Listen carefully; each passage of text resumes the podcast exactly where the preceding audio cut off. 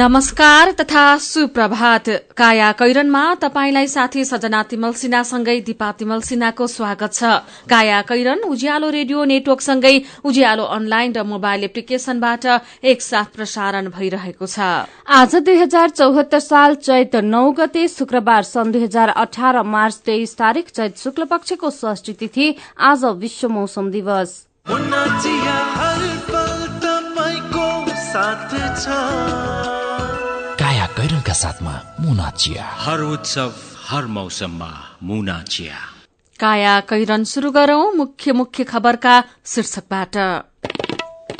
प्रधानमन्त्री ओलीको भारत भ्रमण आउँदो तेइस गतेदेखि समकक्षी मोदीसँग चौविस गते भेटवार्ता। सरकारी सुविधा दुरूपयोग गर्नेलाई कार्यवाही कानून विपरीत लिएको सरकारी सुविधा फिर्ता गराउन छानबिन शुरू कर्णालीमा लगानी गर्नेलाई दुई वर्ष कर छुट रारा कर्णाली पर्यटन वर्ष घोषणा। अमेरिकी राष्ट्रपति ट्रम्पका मुख्य वकिलद्वारा राजीनामा ट्रम्पले आफ्नो सल्लाह नजर अन्दाज गरेको आरोप।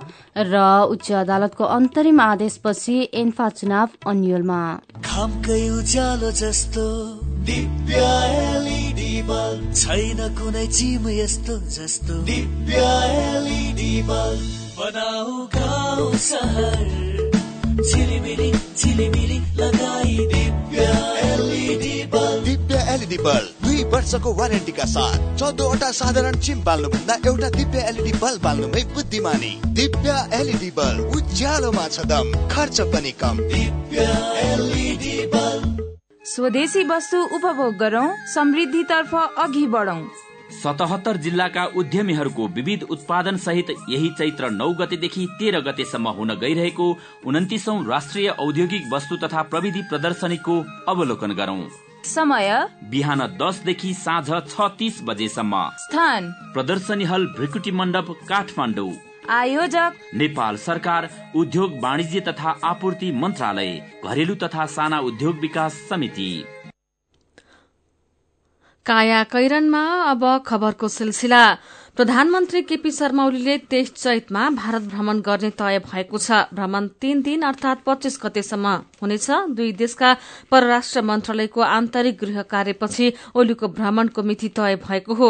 प्रधानमन्त्री ओली र भारतीय समकक्षी नरेन्द्र मोदी बीच चौविस चैतमा हैदराबाद हाउसमा भेटवार्ता हुनेछ। त्यही दिन ओलीले भारतका राष्ट्रपति रामनाथ कोविन्द उपराष्ट्रपति वंकैया नायडू सहित भारतीय उच्च अधिकारीसँग भेटवार्ता गर्ने कार्यक्रम छ। सत्र असोजमा एमाले र माओवादी बीच पार्टी एकता गर्ने लक्ष्यसहित चुनावी गठबन्धनको घोषणापछि भारतले ओलीसँग सम्बन्ध सुधारको प्रयत्न गरेको थियो। निर्वाचनमा गठबन्धनले बहुमत ल्याउने र ओली प्रधानमन्त्री बन्न सक्ने आकलन दिलिएको थियो। त्यसपछिका त्यसपछिमा दुवैतर्फबाट सम्बन्ध सुधारको प्रयास भएको थियो। प्रधानमन्त्री ओलीले आउँदो तेइस गते भारत भ्रमण गर्दै हुनुहुन्छ। समकक्षी मोदीसँग चौबिस चैतमा उहाँको भेटवार्ता तय भएको खबर आजका सबैजसो पत्र पत्रिकाले छापेका छन्। अझै पनि करिब पन्ध्र हजार सुरक्षाकर्मी उच्च पदस्थको घरमा घरेलु काम गर्न विवश रहेका पाइएको छ। हजारौंको संख्यामा सेना र प्रहरी घरेलु कामदारको रूपमा रहेको पाइएपछि प्रधानमन्त्री केपी शर्मा ओलीले उनीहरूलाई एक हप्ताभित्र फिर्ता गर्न गृहमन्त्री रामबहादुर थापा र रक्षा मन्त्री ईश्वर पोखरेललाई निर्देशन दिनुभएको छ। प्रधानमन्त्रीको निर्देशन लगत्तै गृह मन्त्रालयले हाकिम तथा भीआईपीको घरमा कामदार बसेका सुरक्षाकर्मीको विवरण खोजी थालेको छ। गृह सचिव मोहन कृष्ण सापकोटाले प्रधानमन्त्रीको निर्देशन लगत्तै कामदार सुरक्षाकर्मी खोजी गर्न सहसचिवको नेतृत्वमा उच्च स्तरीय समिति गठन गरिएको जानकारी दिनुभएको छ। उहाँका अनुसार कसकोमा कति सुरक्षाकर्मी बसेका छन् तत्काल खोजी गरी काममा फर्काइनेछ। सुरक्षामा खटिनुपर्ने सुरक्षाकर्मी हाकिम एवं उच्च पदस्थ कहाँ घरेलु कामदारको रूपमा रहँदा राज्यले उनीहरूका लागि लगानी गरेको करोड़ौं रूपियाँ खेर गइरहेको भन्दै प्रधानमन्त्री कार्यालयका सचिवहरूले ओलीको ध्यानकर्षण गराएका थिए। अन्नपूर्ण पोस्टले खबर छापेको छ। गृह मन्त्रालयले बालबाला तथा सेवानिवृत्त पदाधिकारीले कानून विपरीत लिँदै आएको सरकारी सुविधा फिर्ता गर्न छानबिन थालेको छ। प्रधानमन्त्री केपी शर्मा ओलीले बालबाला तथा सेवानिवृत्त पदाधिकारीले कानून विपरीत प्रयोग गर्दै आएको सुविधा सात दिनभित्र फिर्ता गर्न निर्देशन दिए लगत्तै गृह मन्त्रालयले छानबिन अगाडि बढ़ाएको हो। कानून विपरीत बालबाला तथा सेवानिवृत्त पदाधिकारीले सेवा सुविधा प्रयोग गर्दा राज्यलाई वर्षेनी करोड़ौं रूपियाँ आर्थिक भार पर्दै आएको छ। प्रधानमन्त्री ओलीले बुधबार संघीय सरकारका मन्त्री सहित प्रदेश सरकारका मुख्यमन्त्रीको बैठकमा त्यो निर्देशन दिनुभएको थियो। सातवटै प्रदेशका मुख्यमन्त्री तथा संघीय सरकारका रक्षा मन्त्री ईश्वर पोखरेल गृहमन्त्री रामबहादुर थापा अर्थमन्त्री डाक्टर युवराज खतिवड़ा कानून र न्याय तथा संसदीय मामिला मन्त्री शेरबहादुर तामाङ उपस्थिति रहेको त्यो बैठकमा। प्रधानमन्त्री ओलीले बहालवाला तथा सेवानिवृत्त पदाधिकारीले कानून विपरीत सरकारी सेवा सुविधा प्रयोग गर्दै आएको भन्दै चिन्ता व्यक्त गर्नुभएको थियो। प्रधानमन्त्री ओलीले निर्देशन दिए लगत्तै गृह मन्त्रालयले कानून विपरीत सरकारी सुविधा लिँदै आएका बहालवाला तथा सेवानिवृत्त पदाधिकारीका सम्बन्धमा हिजोदेखि छानबिन थालेको खबर आजको नागरिक दैनिकले छापेको छ। चुनाव भएर जनप्रतिनिधिले काम थालेको एक वर्ष हुन लागिसके पनि अधिकांश स्थानीय तह कार्यालय विहीन छन्।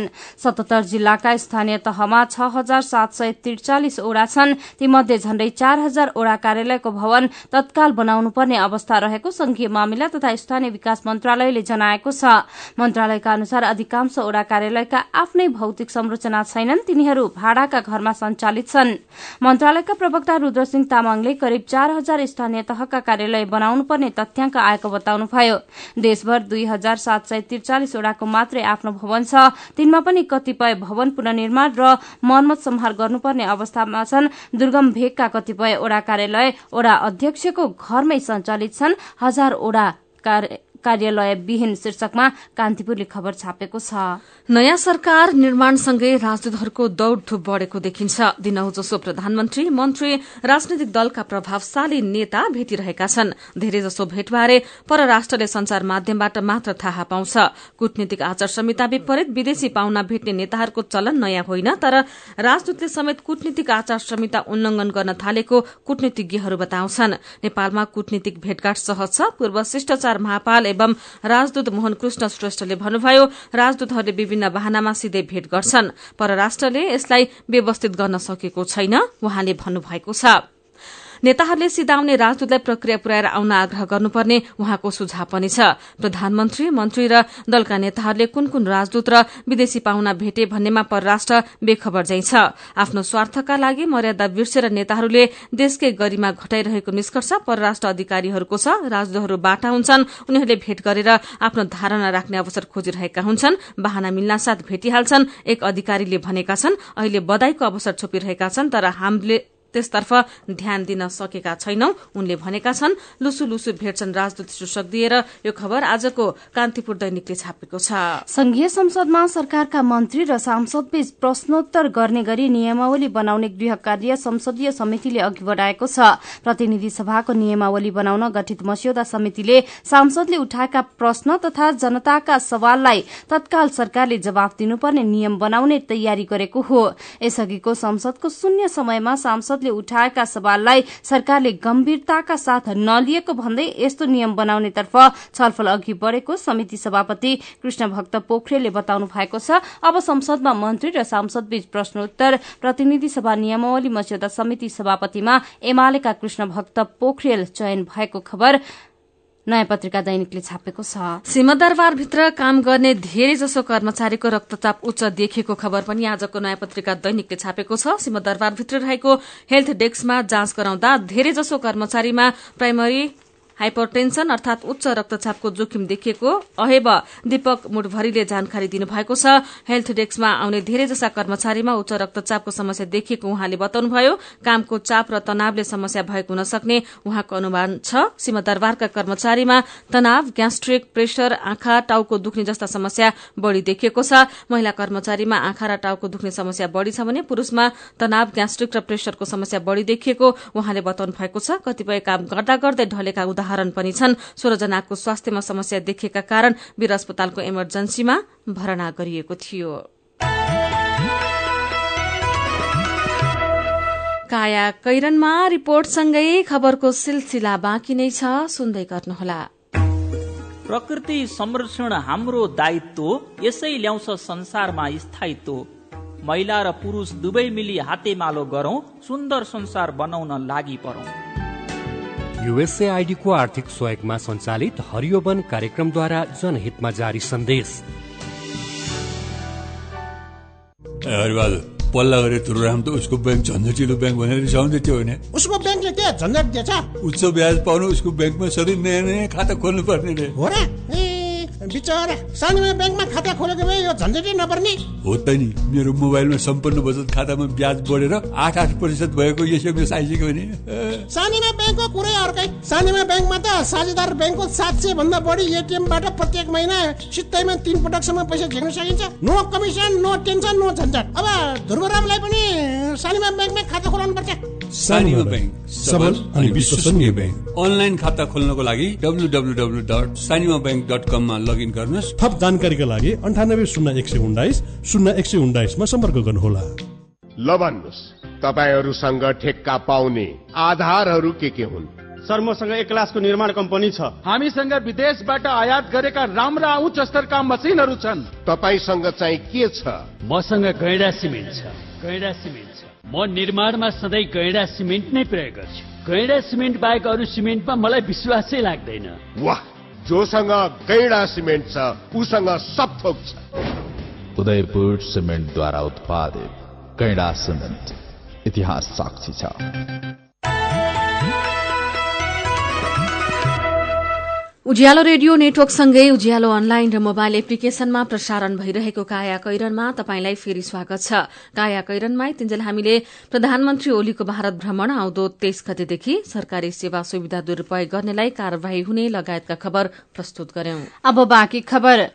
चुनावमा पराजयको कारण केलाउन आजदेखि कांग्रेसको केन्द्रीय कार्य समिति बैठक बस्दैछ चुनावको तीन महिनापछि हुन लागेको बैठक केन्द्रदेखि प्रदेशसम्मै पार्टी एक चौथाई भन्दा कमको प्रतिपक्षमा खुम्चनुको एजेण्डामा केन्द्रित हुनेछ। समीक्षा बैठक बोलाउन नेता रामचन्द्र पौडेल पक्ष र केही युवा नेताले तारन्तार माग गरिरहेका थिए। राष्ट्रिय सभा चुनाव केन्द्रदेखि प्रदेशसभाका प्रदेशसम्मका सरकार निर्माण राष्ट्रपति उपराष्ट्रपति सभामुख उपसभामुख राष्ट्रिय सभाका अध्यक्ष उपाध्यक्ष चुनावको कारण देखाउँदै नेतृत्वले बैठक बोलाउन ढिलाइ गर्दै आएको थियो। निर्वाचन परिणामलाई लिएर संस्थापन र अर्को पक्षबीच ध्रुवीकरण शुरू भएको छ। अब कसरी अघि बढ़ने भन्नेमा दुवैका आ आफ्नै रणनीति र योजना छन्। सभापति शेरबहादुर देउबा पक्ष पराजयको दोष आफ्नो थाप्लोमा लिन तयार देखिँदैन। त्यो समूहले सत्तरी सालको तुलनामा पार्टीले प्राप्त गरेको समग्र मत बढ्दा पनि चुनाव हार्नुमा एमाले र माओवादी केन्द्रबीचको गठबन्धन नै मुख्य कारण रहेको तर्क गर्दै आएको छ। यसैबीच एमाले र माओवादी केन्द्रले कम्युनिष्ट पार्टी स्थापना दिवस पारेर वैशाख दश गते पार्टी एकता घोषणा गर्ने भएका छन्। स्थापनापछि पटक पटक फुट देखिएको कम्युनिष्ट आन्दोलन एकजुट भएको सन्देश दिन दुवै पार्टीले दिवसकै दिन रोजेका हुन्। दुई हजार छ साल वैशाख दश गते नेपाल कम्युनिष्ट पार्टी स्थापना भएको थियो। अख्तियार दुरूपयोग अनुसन्धान आयोगको दबावपछि मात्र एक सय एकाउन्न करोड़को बैंक घोटाला सार्वजनिक भएको तथ्य खुलेको छ। चौध महिना अगाडि नै तथ्य प्रमाण पाइसकेको नेपाल राष्ट्र बैंकको नेतृत्व अन्तिम दिनसम्म पनि यो काण्ड लुकाउन प्रयासरत थियो। तीनवटा वित्तीय संस्था मिलेर असार दुई हजार सत्तरीमा एपेक्स डेभलपमेन्ट बैंक बन्नु अघि नै अनियमितताको जग बसिसकेको थियो। एपेक्स बनेपछि अनियमितता कर्जा दुई सय तीन करोड़ पुगेको थियो तर त्यो सबै लुकाएर राष्ट्र बैंकले प्रत्यक्ष नेतृत्वमा एपेक्सलाई एनसीसी सूचीमा मिसाएको थियो। यो अनियमितताको विषयमा तत्काल छानबिन गर्दै जानकारी दिन अख्तियारले राष्ट्र बैंकलाई पत्र काटेको थियो।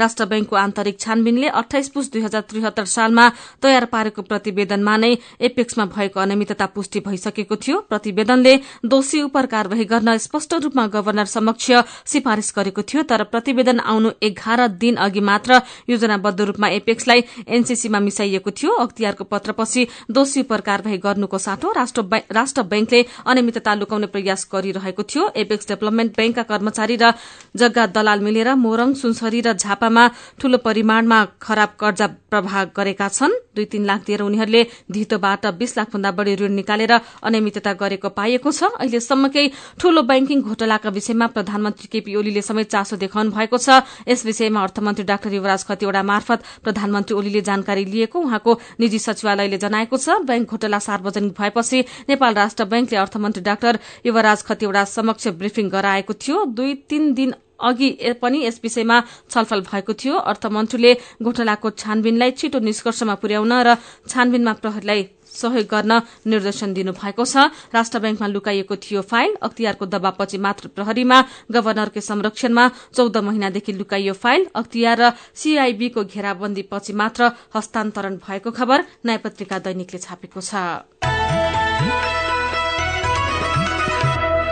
कर्णाली प्रदेशमा उद्योग धन्दा खोल्दा पहिले दुई वर्ष कुनै पनि कर नलाग्ने मुख्यमन्त्री महेन्द्र बहादुर शाहीले घोषणा गर्नुभएको छ।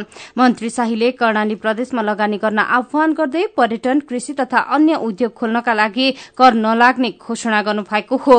कर्णाली प्रदेशमा अब आत्मनिर्भर बनाउने अभियानमा सबै निजी क्षेत्रको साथ खोजेका छौं सहकार्य गरेर अघि बढ़ने हो मन्त्री शाहीले भन्नुभयो। रारामा बोटिङ सञ्चालन गर्न चाहने पर्यटन व्यवसायीलाई समेत खुला गर्ने घोषणा घोषणा समेत मन्त्री शाहीले गर्नुभयो।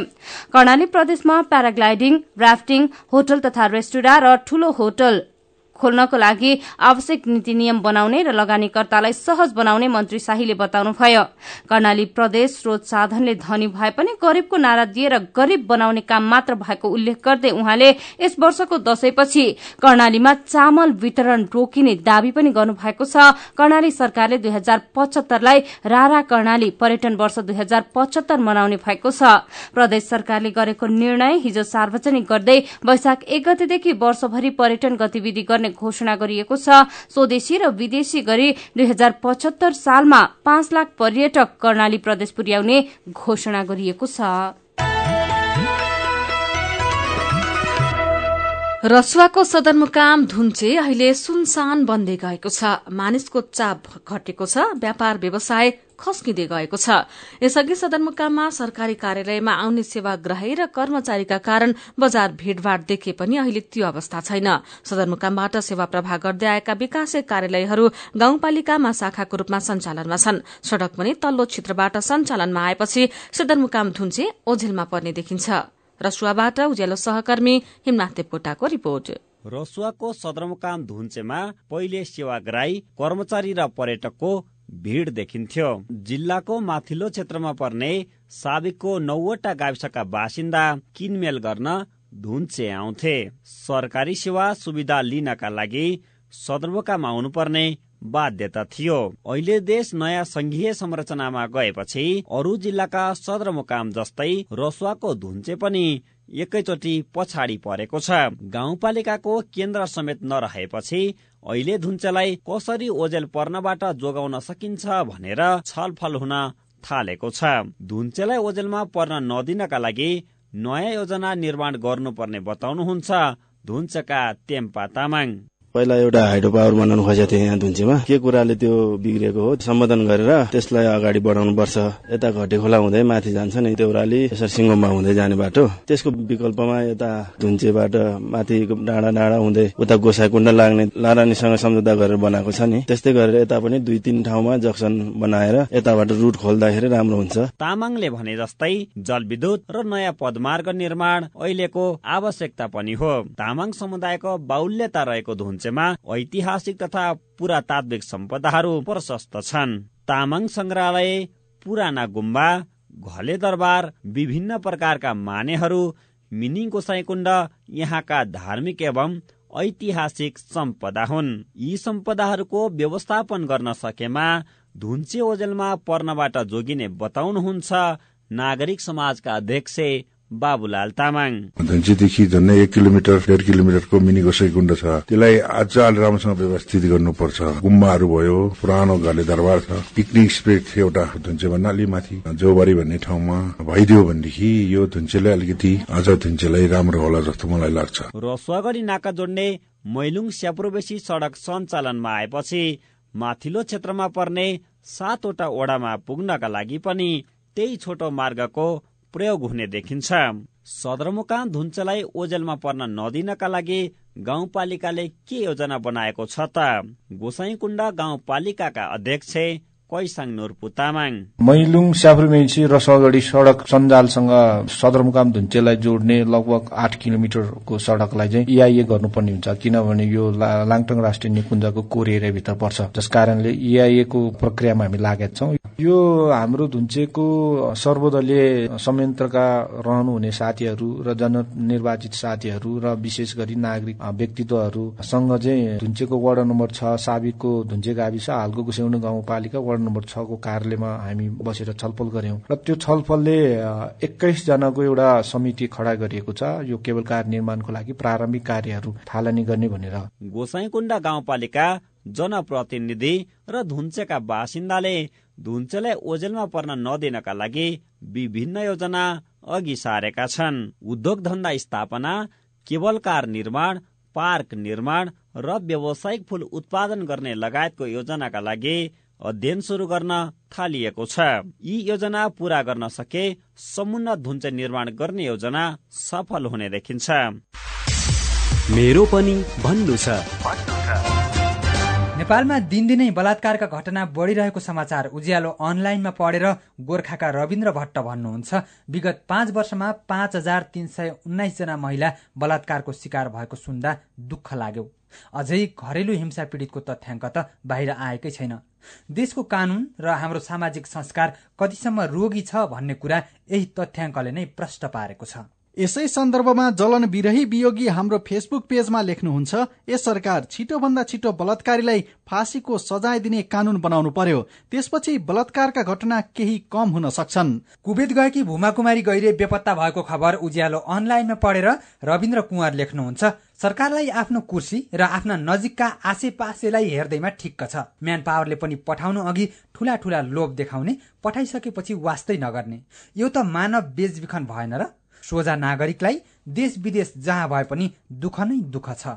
अनि रामेछापको मन्थलीबाट कमल बुढाथोकी हाम्रो आइभीआरमा भन्नुहुन्छ? प्रधानमन्त्री केपी शर्मा ओलीले महिलाको लागि छुट्याइएको कोटा पचास पर्सेन्ट पुर्याउने भन्ने समाचार सुन्दा के भन्न मन लाग्यो? प्रधानमन्त्रीज्यू संविधानले नै ग्यारेन्टी गरेको तेत्तिस प्रतिशत आरक्षण त तपाईँहरूले पुरा गर्न सक्नु भएको छैन।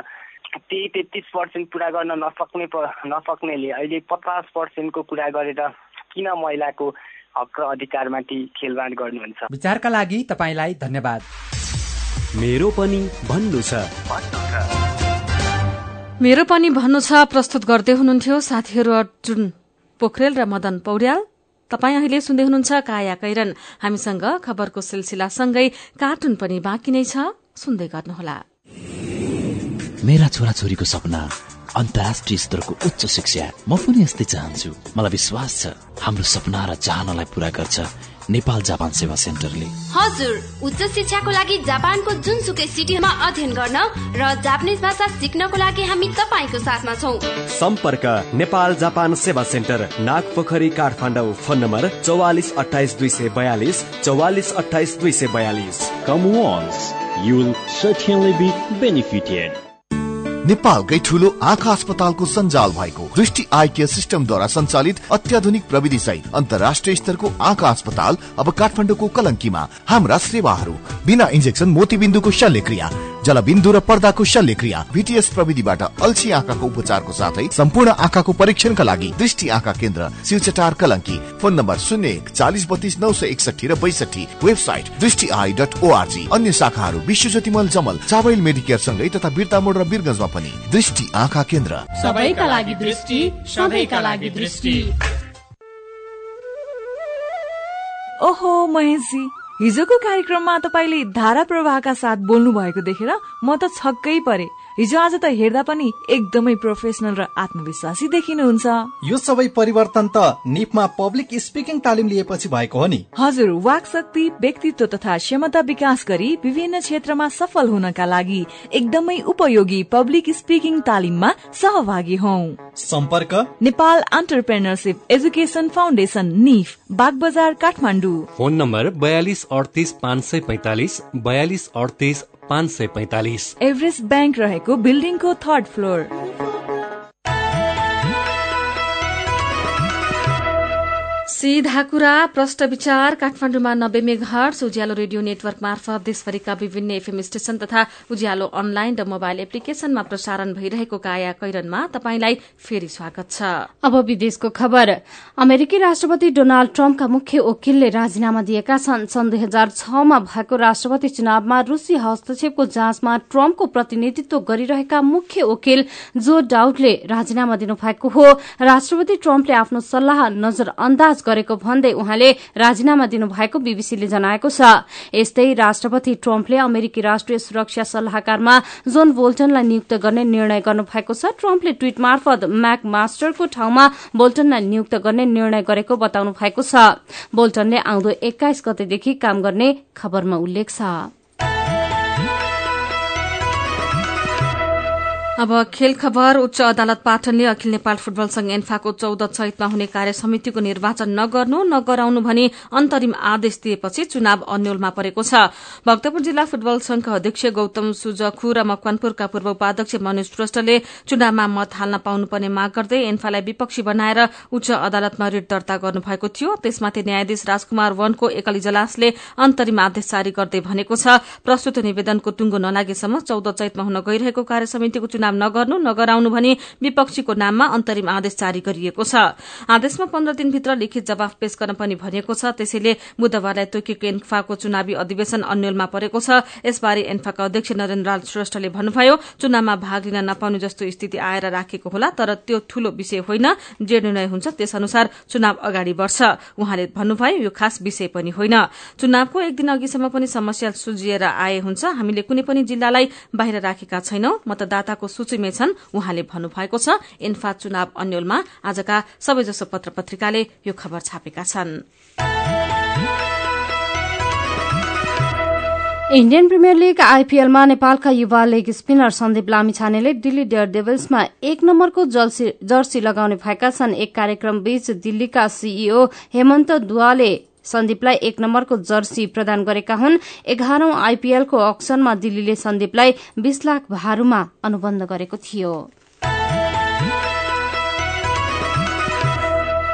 हामी काया कैरनको अन्त्यतिर आइपुगेका छौं। अब केही खबर संक्षेपमा चिकित्सा शास्त्र स्नातकोत्तर तह पीजीमा सरकारले तोकेको शुल्क लागू गर्न अटेरी गर्दै आएका मेडिकल कलेजलाई यो वर्ष पनि चर्को शुल्कमै पढ़ाउने छूट दिन त्रिभुवन विश्वविद्यालयका पदाधिकारी लागि परेका छन्। सरकारले पीजीको शुल्क तेइस लाख रूपियाँ तोके पनि कलेजहरूले काम कोटा र बढ़ी बजार हुने रेडियोलोजी सर्जरी न्यूरोलोजी जस्ता विषयमा करोड़ भन्दा बढ़ी र अन्य विषयमा साठी लाखदेखि अस्सी लाख रूपियाँसम्म शुल्क असुल्ने गरेका खबर नागरिक दैनिकले छापेको छ। देशमा पेट्रोलियम व्यवसायीको लगानीमा निर्माण भए अढ़ाई वर्षदेखि भारतमै रोकिएका नेपाली नम्बरका ग्यास बुलेट छुटाउन भारत सकारात्मक देखिएको छ। नेपाली नम्बरका बुलेटमा देखिएको कानूनी समस्या हटाउन भारत सरकार सकारात्मक देखिएको उद्योग वाणिज्य तथा आपूर्ति मन्त्री मातृका प्रसाद यादवले जानकारी दिनुभएको छ। सर्लाहीको एक केन्द्रमा आमा र छोरीले सँगसँगै एसई परीक्षा दिएका छन्। चक्रघट्टा गाउँपालिका साथ सगरदिना निवासी तेत्तीस वर्षीय मन्तोरा देवी राम र उहाँकी छोरी पन्ध्र वर्षीय आरती कुमारीले उच्च मावि सुन्दरपुर